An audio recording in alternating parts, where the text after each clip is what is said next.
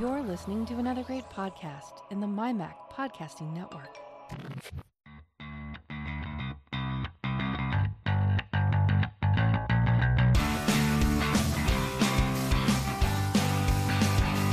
Hello and welcome to the Essential Apple Podcast, a show where we cover the last 7 to 10 days in the world of Apple news, reviews, rumours, roundup, gossip, tech, and, well, basically, anything else that catches our eye. This is the Essential Apple Podcast. Yes, hello everyone. Apologies for my absence last week. The world basically got better of me. Uh, and I'm back this week and then I'm off for two weeks. Very, very long stories that I shan't bore you with, but oh, I'm looking forward to a bit of a break. So we've got a very special interview coming up now. We've Simon and I have been looking forward to this interview for quite a while. But before we introduce who it is, Simon, how are you doing on this fair day? Good work on the podcast last week, sir. Thank you, and thank you, Bob, for coming on and uh, bailing me out. Um, I'm all right, apart from my knee has flared up and I am in a lot of pain and I can barely walk. But other than that, you know, grit your teeth and carry on the, the, very British way of doing it. I had a I went out cycling on the Saturday uh, and ended up with a mild dose of hypothermia, so I can share a bit of pain. But enough about us. As I've said, we have a very special guest now. On this show, we've had people like Dougie come on and talk about privacy and how to protect yourself. Simon's had a look round for email clients. I've started taking the very faint steps into the world of VPN because I'm becoming very paranoid at work about how they're watching me. So, what better guest to have on our show than Dr. Andy Yen of none other than Proton Technologies on the podcast today, live. Obviously, it won't be live because by the time you listen to this from Geneva. Dr. Andy Yen, how are you doing today, good sir? I'm doing fine. It's a pleasure to be on the show. Thank you very much. Now, we were supposed to have you on the show last week, but there was a bit of a there was a bit of a crisis in the works, wasn't there? Tell us a little bit about, um, yeah, about what happened last week. Well, you know, it wasn't just last week. In fact, uh, we've had a very interesting, let's say, you know, um, the whole every day of the uh, last week. Uh, the situation that we hit uh, the last time we wanted to speak actually was that the Turkish government uh, had issued an order uh, to block uh, Proton Mail and also Proton VPN uh, across the entire country. so, you know, given the fact that we have probably hundreds of thousands of users in Turkey, this was quite a situation on our hands, um, and it's one that we're still dealing with. Um, and then, of course, immediately after that, it came out over the weekend that some White House staffers of the Trump administration uh, were using Proton Mail, uh, you know, uh, and that was also an interesting, you know, incident. Uh, so yeah, we've just had a kind of a crazy uh, past week. When you said White House staffer, the first thing that came into my head was Hillary Clinton. He's not in the White House. I know, but it just sort of reminds you of like, oh no, we've got these I, emails. I did read that story. I did read that story um, because obviously uh, Proton uh, posted it, and I also posted a comment on on Twitter about it. And um, of course, what they said is everybody's free to use Proton Mail because by its very nature of being secure and encrypted, you know, it's not really any of Proton Mail's business who uses it or what they do with it. And the fact that I suppose it's, it's like the argument for guns, then, isn't it? It's not the gun that kills people; it's the people that have the trigger. No, I don't. I don't think so. I think the point there is whether or not if somebody was using proton mail in the White House to do things which they're not supposed to be doing, then that's a matter for the administration to deal with. It's not proton mail's fault, is it?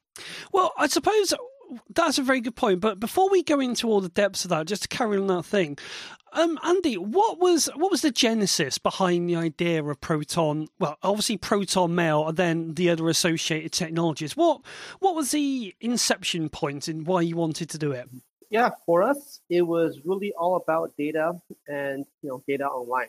Uh, if you look, for example, at uh, you know the current digital situation where we have all of our information uh, online, either in social media um, or on big companies like Google, uh, it's actually quite troubling uh, to you know have all of our digital data out of our control um, on the internet and pretty much ready to be exploited. Um, I think everybody at this point has you know heard the story uh, about uh, you know Facebook, right? In uh, the company called uh, Cambridge Analytica, and Oh Right. yes, that's blown up big yeah, this you know, week. this is a really, really um, big issue, right? And uh, and of course, you know, uh, Facebook is claiming that this is a data breach. Well, you know, it's not. It's not a data breach, right? It's actually their business model. So in a sense, it's a much worse than uh, you know data breach. Uh, and the realization that we came to, you know, back in 2013 was that if your core business uh, is actually building a massive surveillance system, uh, the data is eventually going to be misused. And whether it's uh, breached, it's hacked, it's misappropriated, or it's sold, um, that's actually not relevant.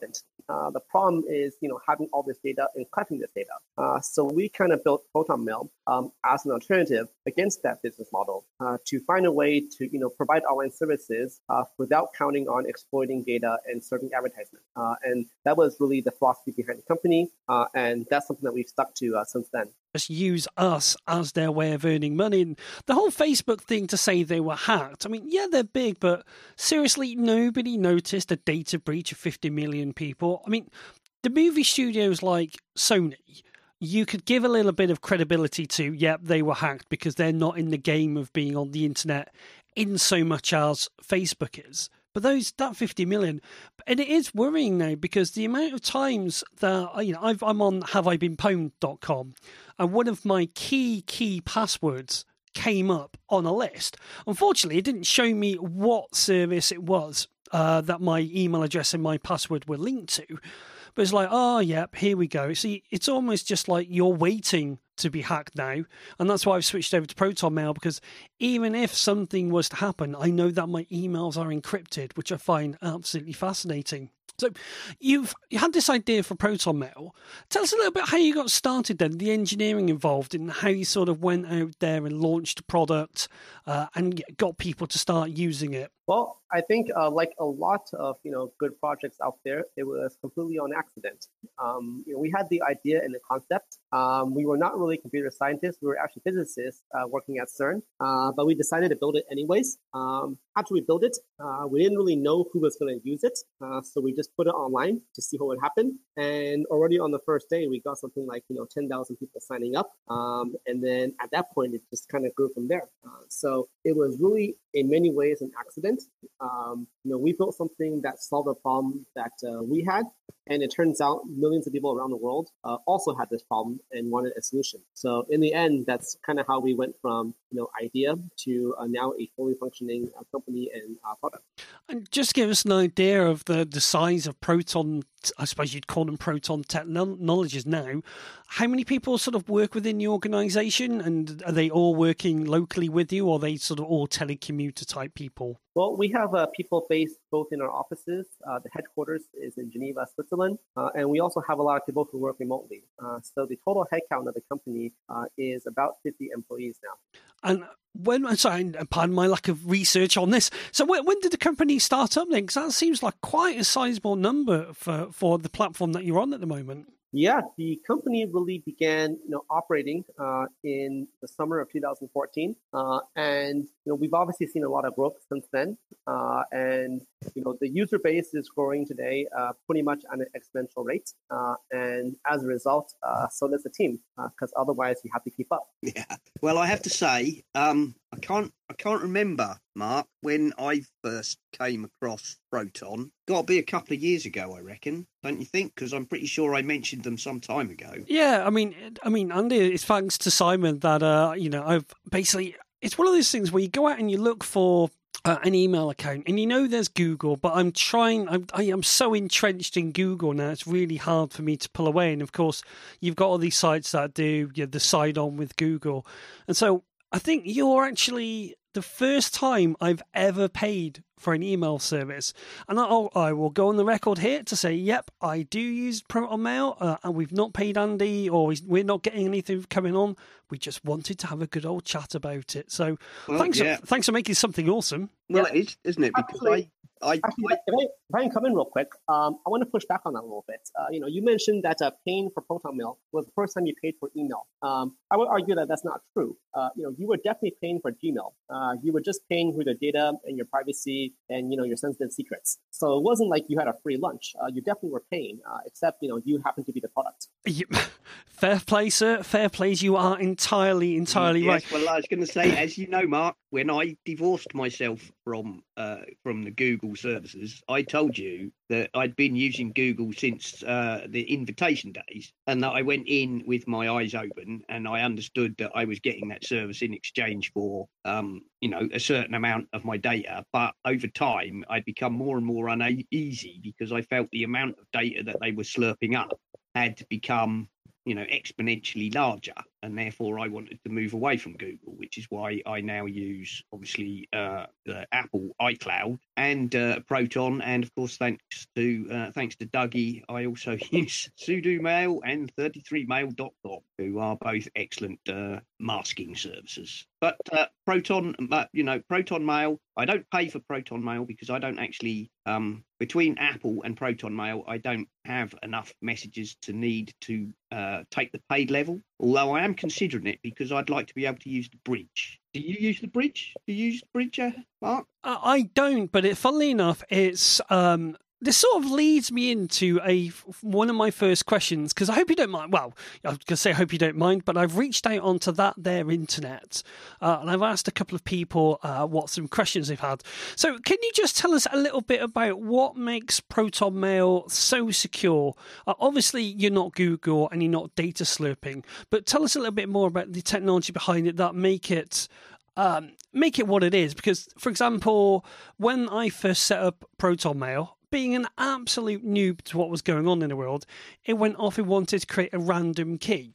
So, what's all that about? Yes. So the key difference with ProtonMail is that it's actually an encrypted email service, and the way that we do the encryption is quite different from you know any other provider out there. Uh, Proton Mail uses what is known as end-to-end encryption, uh, and what is different about end-to-end encryption is, in fact, we encrypt all your data uh, before it even leaves your device.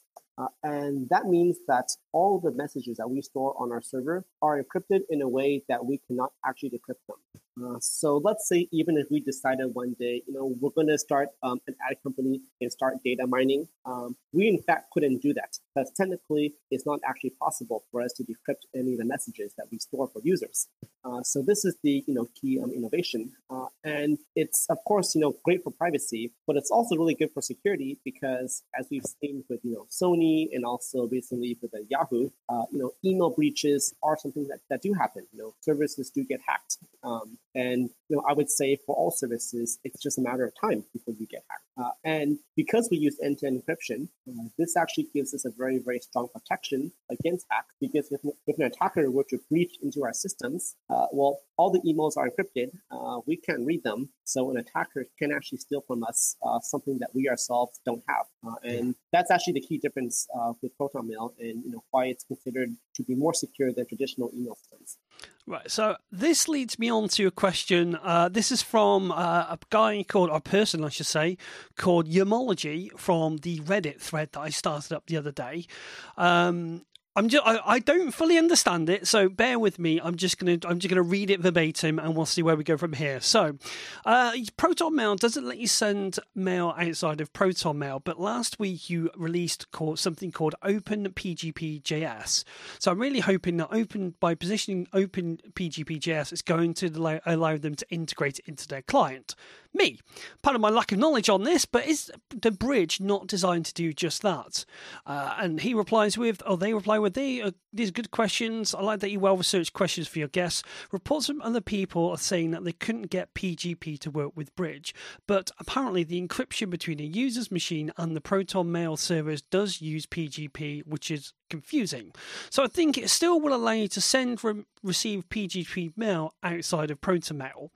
Does that sound a bit about right? Yeah, you know, it's a confusing topic, and uh, I'll try my best to uh, clarify. Um, so the encryption that ProtonMail uses to protect uh, messages, uh, you know, among ProtonMail users and also from the outside is based upon PGP. Uh, in fact, uh, you know, we're the primary maintainers of the software library OpenPGP.js, which is the most popular library that is used to, you know, do PGP encryption these days. And actually, and, if I just, for the sake of the uh, for the listeners and and for Mark's sake that PGP is uh, pretty, pretty, good privacy. Yeah, well, even I know that. I had that back in college when you had to go really around a long ways of generating a key in DOS.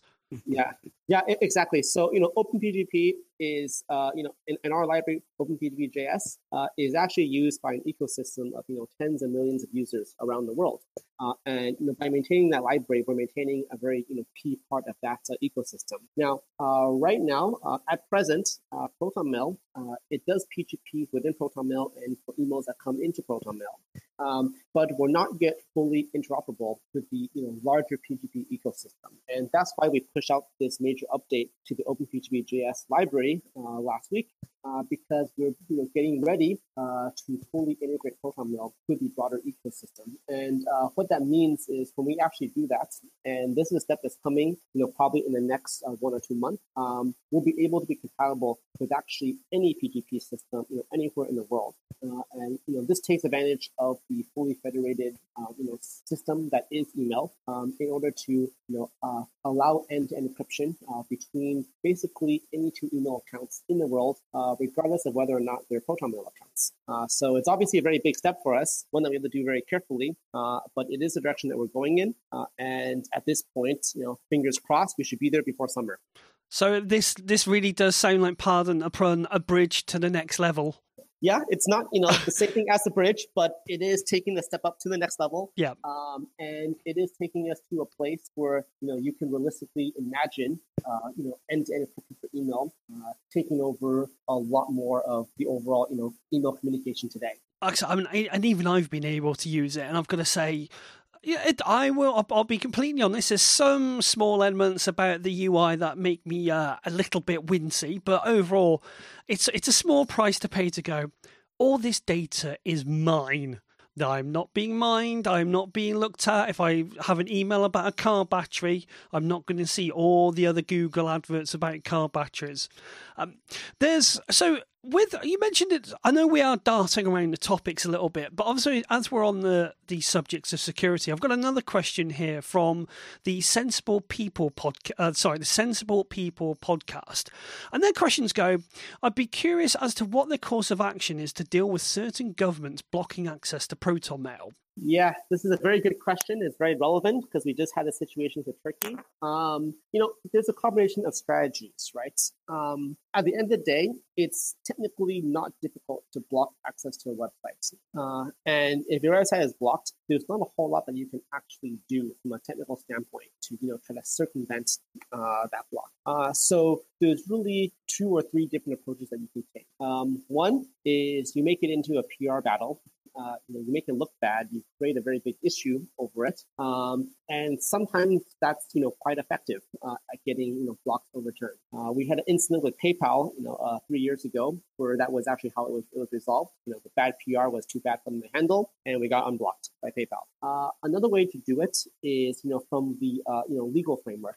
so you can sometimes actually you know sue governments um, or you know bring cases to international arbitration um, if they're blocking you because if the government is blocking uh, your business from operating uh, in their country, uh, sometimes that's actually a, uh, free trade agreement violation. Uh, then the third approach is what I call, you know, the um, scale approach, which is if you have so many users in a country, uh, some of them who work in government or some of them who are connected to government or working for the major ISPs, um, you've actually hit a critical mass where it's not possible to block you because it would trigger so many complaints that they have no choice but to unblock you. and and you know, we, we were today, anyways, unblocked uh, in Turkey, and we think that might have been what happened. What? I thought that there is the one question I want to ask is how big is your legal team? Because it sounds like you've gone from working at uh, CERN, becoming a load of programmers, and now you, suddenly you're uh, almost just as much resources have to go into fighting for the freedom for people to be able to keep their own data as it does as as basic programming. Yeah, uh, you know, we definitely have on staff now, you know, a couple people dedicated just to the legal and the advocacy, you know, side, um, because there's obviously the technical battle that we're fighting, um, but at the same time, there's also the educational one, which is you have to educate users on the risks out there to make them aware of what are some of these issues that we're facing today. Um, and at the same time, um, it's not just users that educate; it's also the government, the regulators, and the law enforcement that also need to be educated. Uh, a lot of companies like us in the past, uh, they had a very confrontational approach, which was they were constantly, you know, fighting law enforcement, fighting governments, uh, and it was very, very, it was very abrasive and very confrontational approach. Uh, and actually, that approach doesn't work because no matter what you try to do, uh, you're never gonna, you know, beat the government. Uh, you can't operate, you know, outside of government jurisdiction because no matter who you go, unless you're in a boat in, in the middle of the ocean, uh, you have some set of laws and rules you must adhere to. Uh, so, what is very important uh, for us, and I think for the industry as a whole, is instead of fighting regulators, uh, you have to talk to them because they're also people. Um, they're rational. They, you know, uh, most of them are actually quite intelligent. Uh, and if you explain to them, you know, the point of encryption uh, and why, for example, backdoors don't work, or you can't ban encryption, um, over time, this message actually gets across. Uh, and we've seen now through our communication and advocacy and legal efforts uh, that we are moving the needle. Uh, and the regulators and law enforcement and governments that we deal with today, um, even compared to three years ago, um, are a lot more sophisticated. Uh, and it's because they've you know had these conversations with us, and we've been able to talk with them about this. Uh, and I think that's a key thing that you have to do, which is why while we work on the technology, uh, we also fully staff the legal division as well. And I suppose it, it like you said, education uh, is quite key, as, as you've as you've mentioned out. So again, the uh, the follow up question sort of works well with this. Again, from the Sensible People podcast. Thank you very much for coming into our Reddit chat uh, and let uh, dropping in some questions for us. What are some of the biggest challenges that Proton Mail is going to face over the next ten years? I think it's a number of uh, challenges. Uh, the immediate challenge is uh, scaling, right? Uh, when you're having you know very very high growth rates, uh, you need to quickly scale up your teams, your infrastructure, your management, the whole organization. Uh, and you know this is a unique challenge uh, that not many people have experience in solving, um, and it's something that we need to master. You know as as a company. Uh, so that's obviously the near term challenge. Um, longer term, uh, you know we also have to deal with kind of changing attitudes about privacy and you know kind of some of the entrenched issues that we see. Right. So um, there's obviously always going to be governments uh, like Turkey, uh, like China, Russia, Iran, um, which you know do not support our mission, which is trying to make the internet more free, more open, and protecting things like freedom of speech and ultimately uh, democracy. Uh, so we are going to come into conflict uh, more and more with major governments um, as we get larger. And these conflicts, you know, manifest themselves in not just you know um, blocks and embargoes, but um, also many times uh, lawsuits uh, and cyber attacks. Uh, so this is something that we just have to be prepared for, you know, as we enter the new era with encryption and Protonmail in particular, you know, going more and more uh, into the mainstream. Uh, and then the uh, third thing is really, you know, um, attitudes. So if you look, for example, at many, you know, um, young teenagers today, the ones who are between, let's say, 13 and 18 years old, uh, they're effectively being trained uh, primarily by Facebook and Instagram and social media uh, to share everything online. Uh, so the end result of this is that attitudes about privacy, uh, especially in the younger in the younger generation, uh, is quite different from say people like you know you and I. and this is where education is very important because we need to work hard to reach that younger audience um, as early as possible and instill in them, you know, the values and the importance of privacy uh, before they lose that. Uh, and this is why I think specifically, you know, the Facebook story that's being out in the media today um, and issues like this, which are bringing privacy rights to the forefront, um, are extremely useful uh, for this fight. Uh, but it is a challenge that uh, you know we have to overcome. There on the on the whole Facebook thing, I think Carl Madden from the Mac and Forth podcast said, "Do we have a right to expect privacy, or are we now basically in this term of being on the internet? If you want privacy, then pretty much you're going to have to pay for it because I've started taking this more and more seriously just because I've become incredibly paranoid in work at the moment. Um, so so I, I start using a VPN, but we'll move on to Proton VPN very shortly. Do you think now that we're in the, as you said, the generation that's coming up is so used to throwing out their life into the public eye that we're just being old? We're just being the, the last, the crusty people. No, I don't. I don't. I don't think we are, Mark, because actually, I think there's a there's a certain generation, possibly possibly older than the millennials or the Gen Zs or whatever they're called that um, that Andy is talking about, and uh, so younger than us and older than the millennials. I don't know what, what where they'd fall. Um, let's say probably people in their 20s, late 20s maybe, they are the people who have probably grown up with the internet as it blossomed and exploded. Um, and they are the people who have possibly shared, you know, a large amount of their teenage years online, unprotected. Um, and they are the people who are going to find their, you know, their drunken teenage exploits following them. Well, let's face it, to the grave. Um, people like you and me and Andy and probably a lot of our listeners, being a bit older, were probably a bit more wary even from the start. Um, I mean, there was a strange phenomenon in that when I started on the internet, it was still considered a bit geeky, a bit nerdy, and a bit specialist. And everybody used a pseudonym. Nobody used their real name. Everybody used a pseudonym. And then as the internet went mainstream, this whole kind of wanting to use your real name everywhere and for everything took off. And I think you'll find that the that the, the generation that uh, Andy's talking about, you know, the sort of 13 to 18 year old, they have learned that it's not necessarily a good idea to share everything um, because they've seen their older siblings or possibly their uncles or whatever caught in that crossfire. So I, I, think you might find that the 13 to 18 year olds are a lot more canny about the internet than probably some people in their 20s and 30s. Yes.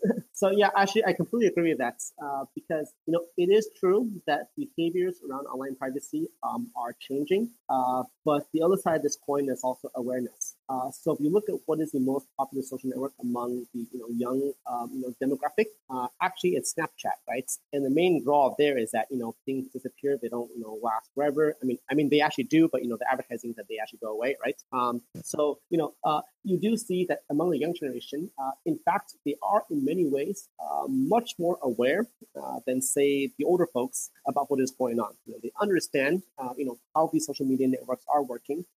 they you know, intuitively know it better than a lot of the older generation, uh, and they're already taking steps, uh, you know, to try to control uh, and you know to to uh, restrict what of the information actually goes out there. Uh, and part of that is, in fact, you know, going from platforms like Facebook and going to things like Snapchat um, or Instagram, where you know they are more selective with what they share. and you know, this is why I think um, while it looks bad that social media is changing, you know, attitudes about privacy, it's really not so bad because at the same time time, you know, we see a lot of promise in the young generation in terms of their understanding, uh, and we think that's a positive sign, not just for what we do, uh, but for society as a whole. Yeah, I, I, you know, I do, I do think it, it, it seems. I sometimes like to describe the the internet in in the terms of the Wild West. In the in a way, I was on the first wagon train out, and so when I arrived, it was a sparsely populated area full of people who were um, pioneers, keen to explore. And then you got the second wave, and that was when the Wild West really happened, when everybody turned up and it was a mad scramble for anything and everything is possible and nothing, you know, there's no law, there's no order, there's no nothing. And then over time, the railroads come along and the masses start to arrive and they won't put up with it. They want sheriffs and sidewalks and railway stations and libraries. And so everything starts to calm down again. So, yeah, I, I'm very much sure that my, you know, my daughter daughters, particularly you know Cutie Melon Ruth, she is very internet savvy. Certainly more internet savvy than some people I know in their late twenties who appear to have thrown all caution to the winds and basically bared all on Facebook in metaphorical, if not actual physical terms. So yeah, I, I and it's like the very fact that my daughter tends to go by the name Cutie Melon. You know, there's been a definite return to the use of nommed internet. Well, for me, that's all been part of marketing and branding, isn't it? Because people, you know, my ICQ name was 2934016. And it's very much now, it's like me as a person marketing ourselves, but now we I think maybe you know we like all these pseudonyms and everything to keep us um, to keep us private. Um, Andy, just I mean, I, I'm going to guess that because you were in so much into your data privacy, you're not really going to have any much stats on the sort of type of user or the knowledge level of user. But is it, would you imagine it's like a broad spread? You've got people who are a little bit technically inclined, like myself, and a mix of the people that will say, well, there's an open PGP.js library. Have you got any sort of insights into your demographic at all? Mm. Well, you know, as a privacy company, we actually do not uh, carefully track uh, or do any sort of, you know, uh, monitoring uh, to understand this information. Uh, we have you know, some large scale um, overview statistics of kind of where users are coming from. Um, but the sense that we get from, you know, responding to users, talking to users, interacting with them is that, you know, predominantly we have a very, very, uh, you know, young group of users. I would say most of them are probably, you know, um, under the age of 40. Um, they're mostly professionals. They're uh, you know most more tech savvy. Um, I would say you know they're kind of more sophisticated, right? Because you have to get to some level of sophistication uh, before encryption, privacy, and security uh, become things that you really you worry about. I think that's probably true. I, I, suspect, and then of course from there, what you need is you want these people to be, you know, disseminating this to their friends and their family and their associate, um, uh, which is very much what what we've tried to do. I think, you know, on this podcast since I discovered uh, Proton Mail and Proton VPN. I'm very big on promoting services that I think are worthy and worthwhile. And I know for a fact that several of our listeners have have migrated to Proton Mail and or Proton VPN, you know, after researching it, after we talked about it on the podcast. And I know that our Slack room associate Andy J, who's a digital forensic expert, he's, you know, very much touted your services very good, and that's a that in our, that in our that in our circle is a very high recommendation indeed, isn't it? Yeah, I mean he he specialises in recovering data off of hard drives to a forensic level, so that's kind of like a, a praise from, I suppose, almost a, in some ways the sort of people that you're trying to fight. Now, Simon did touch on it. Now, Proton Mail uh, is one part of your company, but you've you've got Proton VPN. So, tell us a little bit about uh, Proton VPN and what makes that sp- so special. Uh, well, I don't want to pitch it against that other company that's just bought out of McAfee, but what makes your version of Proton Mail uh, so good? Sorry, Proton VPN, I should say. Well, you know, uh, the VPN space um, is a very big space, right? There's literally hundreds of providers out there. Um, they, you know, um, have different levels of, of, of, reputation. Um, generally, you don't know who runs them. Um, and the issue in the VPN space really is that there's a massive credibility gap in that, you know, some free VPNs have been caught to be actually selling user data uh, to advertisers. Uh, some of them just contain malware. Um, a lot of them are run, are run by people that don't know what they're doing. Uh, so when we looked at the space, um, you know, it, it, didn't look good.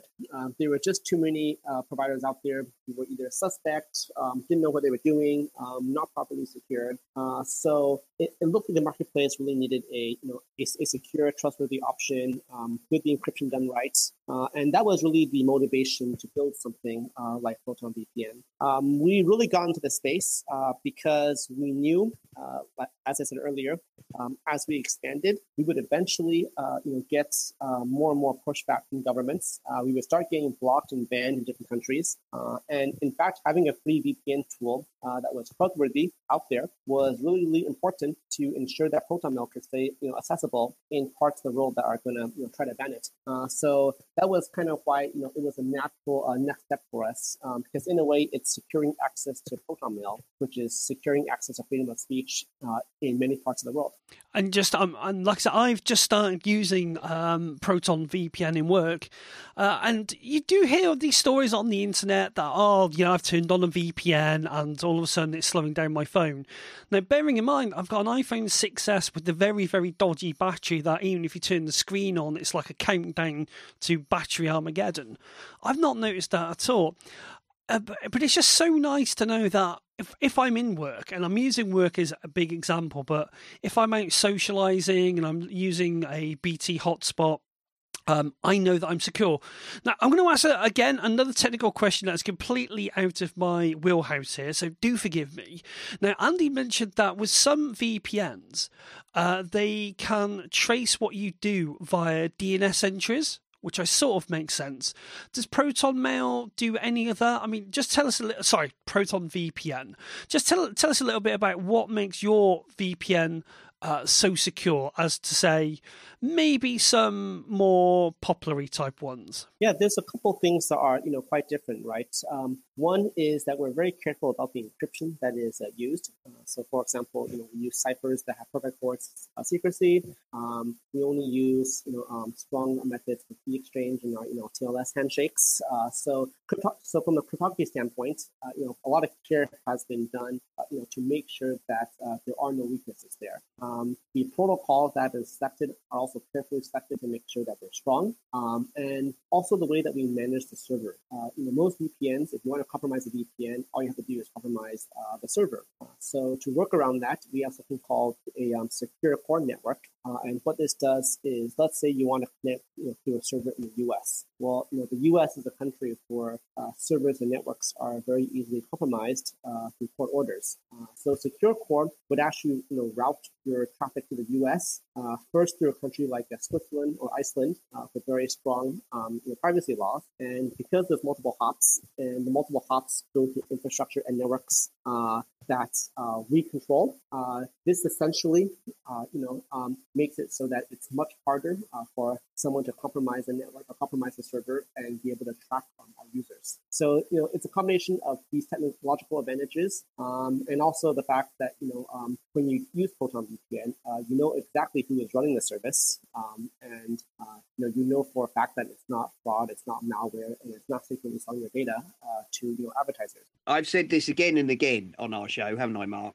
You know, I VPNs are ten a penny, right? VPNs really are ten a penny, and the one thing you you have to trust if you're going to use a VPN is you have to trust your VPN provider, which is why I have been a big proponent of uh, TunnelBear because of their, you know, their open security audit standpoint. I don't know how I'm going to feel about them now they've been taken over by a big corporation um, and moved to the US, of course, rather than being in Canada. And the other, the other one I've been a big fan of is and a big proponent of is, of course, Proton VPN because I say it over and over. You know, I get ad after ad after ad saying get a lifetime of secure VPN service for only $49 by joining this fabulous service. And it's like yeah right. That's that's like it's like some bloke coming up to you on the street and saying here i will sell you a lamborghini for only 50 pound a week for the rest of your life. It's like really? I don't trust that. It's just not how it works is it andy? You know you've, you've got to have you've, you've got to have faith you know? Your vpn is like your bank. You really have to believe in it. So my my only comment and i'm i'm i am going to throw one your way the proton vpn is excellent. I do use it. Uh, I use the free service. Obviously, at the moment, there's no native Mac or iOS client, is there? You have to use OpenVPN or Tunnelblick, neither of which are the slickest of softwares to set up. When are we likely to see an iOS and Mac native uh, setup client? Yes, so the uh, native uh, Mac client actually is already in beta. Uh, it's uh, in beta available just for uh, paid users right now. Okay. Uh, and the iOS is also under under development. so you know, I am pretty sure we will see both by the by the end of this year. That's excellent. That's awesome. that's very good news. I mean, I have I did write an article um, and put it on the Essential Apple, which to help people who were interested in using the free level of the uh, Proton VPN, especially because you know, like most things, if you if you want to test it out, you want to use the free level first, don't you, and prove to yourself that it's that it's worth the money. And um, that's excellent. That is excellent. But I have I have written a piece to help people, but I have to say neither Tunnelblick nor OpenVPN are that let's say uh, they're, they're not the easiest to set up. You have to be a little bit technical savvy, don't you? It does require you doing it um in on a Friday night with a can of beer in your hand and a little bit of concentration because even I was able to get it set up. Uh, so if I can achieve it, pretty much Oh, anyone yeah, anyone yeah, else it's can. Not, it's not hard, but you it, it's not it's not a one button. You know, it's not the TunnelBear one button setup, is it? That that's all I'm saying. No, and, and that is a pretty high benchmark. So again, so with what's been the challenges of moving from just offering a mail client to a VPN client, how did you find your skills of developing this secure uh, mail system, transferring over to creating a VPN network? Well, it's you know, it's a very different uh, industry. Um, there are some things that are similar, but also a lot of things that are you know, completely different. Uh, so there definitely was a very steep learning curve. Um, we were lucky to you know hire some people and have some uh, good partners that we work with uh, in order to figure out you know um, how to learn the ropes as quickly as possible. Uh, but it definitely uh, wasn't easy. We're still learning even today, um, and I think you know it's come a long way since we launched last year in June, and there's obviously still a lot of work to do, including on the Mac and the uh, iOS clients. But like with everything we do, it's always learning. You have to learn you know the new technologies, the uh, you know um, new challenges, and it's about having the good team in place that can kind of master those challenges and be able to you know adapt and learn quickly. Awesome, awesome. Now we are approaching the hour mark. I know we've only got you booked in for an hour, so we'll uh, we'll st- we'll start looking at wrapping things up. But I suppose one thing, because you're in the field of privacy and everything like that, I'd be very interested to hear, and I'm sure listeners would as well. What is your take on Apple's stance on privacy? What's your I mean, I suppose, is there a company feeling about it, a company ethos, or is it, or do you just want to discuss your own personal feelings, or in, indeed perhaps both? Well, on as far as Apple uh, is concerned, uh, you know, Apple is not an ad company, uh, so it's not it's not Google, it's not Facebook. Uh, you know, they're in a different business entirely, uh, and they're in a business uh, where trust matters a lot. Uh, so I believe you know Apple, uh, you know, whether or not they actually care about privacy, you know, deep down inside, we don't know. But even from a business standpoint, um, they're going to put a high focus on it because it's essential for them to you know keep selling products and keep moving products. Uh, so you know that's the sort of alignment uh, between you know the company and its customers that you typically want to have, and that's kind of I would say a stable arrangement that you know ensures that in the long term, uh, Apple will continue to be supportive of privacy uh, because you know to be honest, their business depends on it. As, as I suppose much much of uh, much is yours. So, and again, uh, again, one of the questions we saw were discussing pre-show. Um, what do you do? You have any sort of opinions on Touch ID and Face ID? Do you see more biometric styles of security sort of coming into the home or coming into the business more uh, uh, business area more?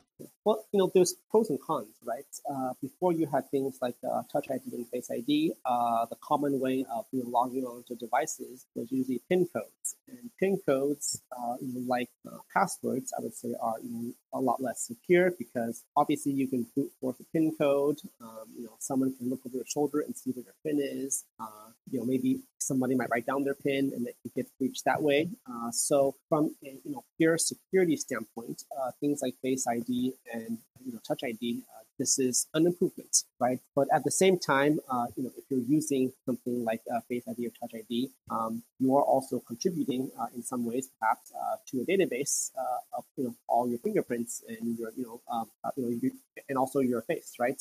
So you know you do give up some privacy probably um, by using technologies uh, like Face ID and Touch ID, um, but the security benefits. So uh, it's really you know hard to predict if this is overall net positive. Well, um, yeah. A- A- Apple say, don't they? Apple say, um, and we have to take them at their at, at their word on this. That at least on their devices, that uh, your fingerprint is stored in the secure enclave and never actually leaves your device. It is then uh, transformed into a token, which is um, uh, sent to Apple, I think. And so when you put your, uh, you know, when you use Touch ID, your fingerprint is matched to the uh, to the print in the secure enclave of your device, and then that says that matches, and the token is then sent to Apple. Yeah. Uh, and now, th- you know, we have to take them at their at, at face value. That, but of course, we can't necessarily say the same about any other device. Yeah, yeah, of course, A- a- and I and I think you know that would be a good implementation. Uh, so you know, um, you know, so overall, you know, we think that these technologies do improve uh, security because everybody knows PIN codes are not secure, right? Um, but uh, you know, and Apple hopefully, you know, we hope implements it properly. Uh, but there's probably other companies who are doing, you know, uh, fingerprint and face recognition um, who may not be exercising the same care. Uh, so there's always downsides to, you know, um, There's downtimes for everything. Um, yeah. But as we were, you've probably seen it. Of course, the Grey Shift Grey Key phone cracking box came to light during the week. Uh, I don't know if you saw that. It's uh, Yeah, an- yes, it's an item sold to uh, something we were talking about last uh, weekend on the, on the show, and it's a device which it apparently can break the codes on on an iPhone, any iPhone. Now they they say that they can break a four digit pin in about two hours uh, and a six six digit pin in about three days. And as I said, then they've not got much hope of breaking mine because I've got a 12 character pin. And by um, my mathematics isn't fantastic, but What, I zero, zero, zero, zero, zero, Uh, zero, zero, zero, even- zero, zero, one, two, three, four. Even if it was Mark, the thing is the number of characters increases the entropy immensely, and you're actually better. You know, the current advice, and I think uh, Andy will agree with this. The current advice is now you're better to have Mary, Mary had a lamb, its fleece was white as snow, is actually better than you know HP two hyphen one three four because the longer the better. The more characters, the more you know. The longer the better because the grey key, if it takes three days to crack, you know, six six digits, and it has to know their digit. By the way, if you increase that to twelve characters by well, there's at least uh, what do I say? At least 105 keys, and that's before you start worrying about accented characters. I think you end up with a figure about 105 to the power of 105 multiplied by oh, it's 100. and- I don't know. It, big. it's a, It's, it's, a, a silly number. Take it from me. I forget my binomial theorem now. It's a long time since I studied it, but it's a, it's a very big number. Well, you know what? I think we've covered quite a lot in the hour that we've got allotted for you, uh, Andy. So thank you very much for coming on. Are there any sort of um, up and coming things that we need to look out for in either Proton Mail, Proton Bridge, or Proton VPN that you want to sort of gently tease as a coming soon for your range? Um, well, you know, we mentioned earlier the uh, PGP um, integration that uh, we're going to do that will allow us ProtonMail to be interoperable with you know any PGP uh, email system in the world. Um, that's going to be, I think, a major step. Uh, and with that release, uh, we've also got some uh, very, very cool security features which are coming. So we're definitely looking forward to getting that released out there to the world. Um, and it'll be exciting to talk about that. I think it'll be out in probably two months' time. So you know, um, keep your eyes peeled for that. Awesome, awesome. So obviously, if people want to get a hold of you, they can do. They can via no, it's protonvpn.com, protonmail.com. Am I missing any others? Uh, no, for now it's just uh, those two, but uh, we definitely uh, plan to have you know other Proton products in the future. But you can um you can reach out to Proton on on Twitter, can't you? Because I know you you have a Twitter. Yes, yes, we do, And- and, we're, and we're quite active there. Uh, so it's uh, it's it's a good way to reach us. Oh, and on, on a side note, when I was uh, using one of the early Safari technology preview builds and I was setting up my Proton Mail account, uh, I had a bit of a problem. And I sent a ticket in, and a chap there, or person there, or lady there called Goran replied pretty much instantaneously. And this was late at night for me, uh, and basically said, Ah, yep, do this, do this. Uh, and it worked. Uh, and I was just absolutely blown away by how quick the support was. Oh, I, yeah. I really, really wasn't cer- um, e- expecting that. And you can't pay me to say anything about good support because if you ever want to know my feelings on support, number one, I work in IT supporting users, and number two, I've yet to have go into an Apple store and have a good experience.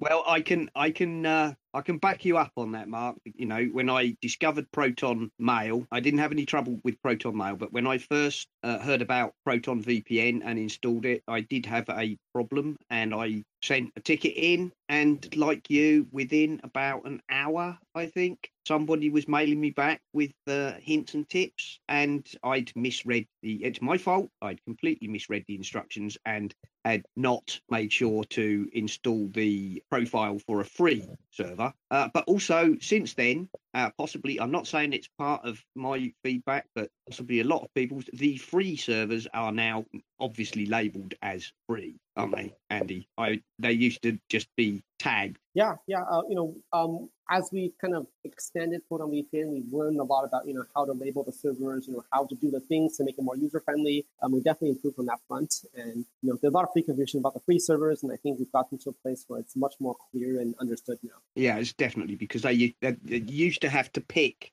the free server, and there was a list, and it told you what the serv- which servers were free. Whereas now they're actually marked as you know Netherlands free server one and US free server one, and so on, which makes life a lot easier for, for beginners for, for sure. If I can install it, then pretty much anyone can install it. It, it literally, it literally just takes a you know a little bit of time, just sort of you know wrap your head around it. You have got to log into uh, get make sure you've got your usernames and passwords there, uh, and away you go. Yep, it's it's brilliant. Yeah, and uh, now TunnelBear has um, until I'm convinced that TunnelBear is still the TunnelBear it was. Uh, I'm afraid they're on my dubious list, and Proton VPN has been elevated to my definite number one. There you go. And uh, so every Friday night, Andy, I know this will make you help you sleep at night. That every Friday night while I'm in the pub, you know that I'm safe and sound because I'm using Tunnel VPN. So Proton VPN. Oh, so blimey! Sorry, there, there's a cross. Oh, there's a spin-off oh, group. It, uh, that's that's the affiliate branch of Proton VPN. Oh Jesus, gonna have to put that in the edit.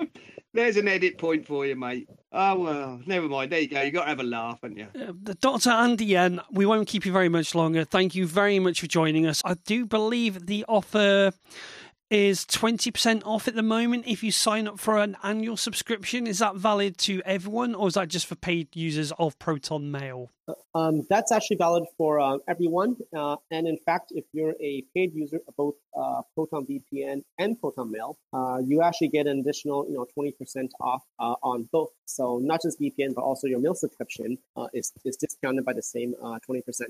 so, you know, we definitely do have that there because, you know, a lot of these um, users are the ones that have been supporting the company. We don't have any advertisements, right? So all the funding comes from the community. And, you know, this is kind of our way to, you know, um, a little bit to you know thank the people that have been supporting us all these years. Excellent, excellent, and we will continue to tell the world how good we think the Proton service is, won't we?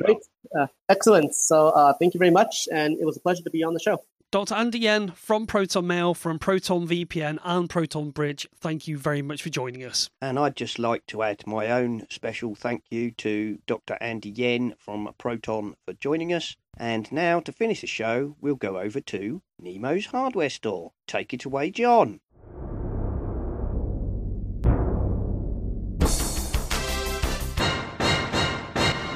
Every week here at Nemo's hardware store, we teach a workshop for intermediate level iPad and iPhone students, and everybody needs to power up their equipment. Macally has the solution. The product name is TriHub, T R I H U B, TriHub 9. There's two versions of it. There's the regular TriHub 9 and the UC TriHub 9. We will have the links to both of these products on our show notes at this week's episode of the Essential Apple Podcast. These are attractive triangular shaped hubs, and at one end is a power port, and then adjacent to that is a USB 3.1 port. The power port will be universal for your country and your power supply, and you can get a different type of data transfer port depending on what you're going to be using. For instance, if you have a new MacBook or a MacBook Pro that uses USB C, get the USB C version of the TriHub, which is called the UC TriHub 9. And if you have a conventional USB port, like a USB 3 port, a flat USB port, then you get the regular TriHub 9. I'm sorry it's confusing, but when you go to the website, it will all make sense. There are nine ports in there. That's where the number nine comes from. Very good pictures and description on the Macally website. And here's what they say it's a nine port USB hub charger that has seven data transfer and two charging ports. Of the seven data transfer ports, three are USB 3, four are USB 2, and two are USB charging ports. And there's a mixture of USB C, USB 2, USB 3, and regular flat USB charging. Again, it sounds weird. When you see the pictures and you have the product in your hand, you'll be very impressed. These are $90 each in the US, and in my studio, they are well worth it. I have one of each here so the USB C crowd can be charged up like crazy, and one for the regular USB crowd.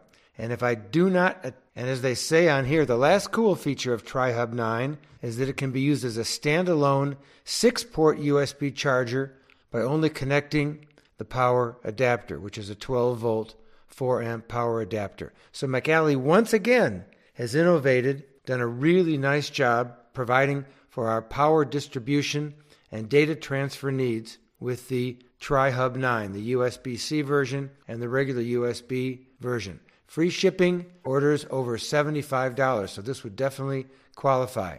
Second product is from last week. It's returning. It's the IK Multimedia iRig Mic HD2. I listened to the recording that we did last week and I realized I was popping my peas a little bit. So I used Simon's trick and I got an old sock and I put it over the top. So we will listen to that after we finish recording. So let's see if that improves it. The thing that I did not know last week that I just learned by looking at the inside page of the printed manual that there's a free download, the Pro Bundle for iRig Recorder, which is the mic pack for VocaLive iOS, MicRoom for Mac or PC or iOS, T-RackS Classic, and Ableton Live 9 Lite for Mac or PC. So they provide all of your audio engineering software and recording software with a free download using a QR code or a web address that is given inside the printed manual for the IK Multimedia iRig Mic HD2.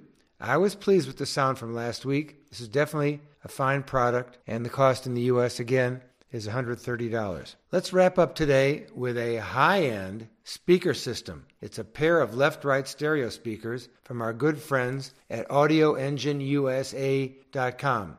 A U D I O E N G I N E U S A.com. It's a new version of their mighty powerful A5 Plus powered speakers. Audiophile quality for $400. You can get an all black and all white, or for a little bit more money, you can get an attractive wood finish. Go to the website that we have the link for here on Essential Apple for a nice video and then study the pictures and the descriptions. These have arrived. They're very impressive, very powerful, really crisp, muscular sound. There's no front grill, so if you don't like seeing the exposed speakers, forget it. But if you like that more geeky look, the studio speaker look, there's nothing coming between you and your sound. It's full analog with the advantage of having an outstanding Bluetooth capability. So we'll be reporting on these at mymac.com. And thank you to Audioengine for providing for our evaluation. So once again, if you need more than one power supply or charging port or data transfer port, get the 9 port USB hub and charger from Macally, the TriHub 9. If you're looking for a good studio quality microphone, the IK Multimedia, the iRig Mic HD2, and if you like your music powerful and really robust and massively analog and fiercely accurate. The new A5 Plus 2018 version of the powered wired or wireless Bluetooth speaker from Audioengine USA. Back next week. As ever, this show is part of the excellent My Mac podcasting network, where you can find such shows as Bart Busschots Let's Talk. You can find Guy and Gaz on the My Mac show, Tim and David with the Tech Fan show. There's the Nintendo Club podcast. There is the Three Geeky Ladies, the geekiest show ever, and I have no doubt some others too. Hi, I'm Jake Adams. And I'm Peter Searle. And together, we are Nanobytes. A brand new channel with the express purpose of bringing fun and variety to your computer, TV, smartphone, or anywhere else. We've been making content in different forms on this site for years now. But we figured now was as good a time as any to really knuckle in and do something a bit more focused. But Jake, Yeah, Pete. what kind of videos can you expect to watch here? On this channel, you can find lots of things, like comedy, Horror, parody, drama. and even action. Whoa, now that's some fun stuff you got going on there. That's right, Jake. And we have all of that and more. So come on in and take a look. I'm Jake, And I'm Peter. and together we are Nanobites. Forget it. Yeah, that's good. I don't. I don't.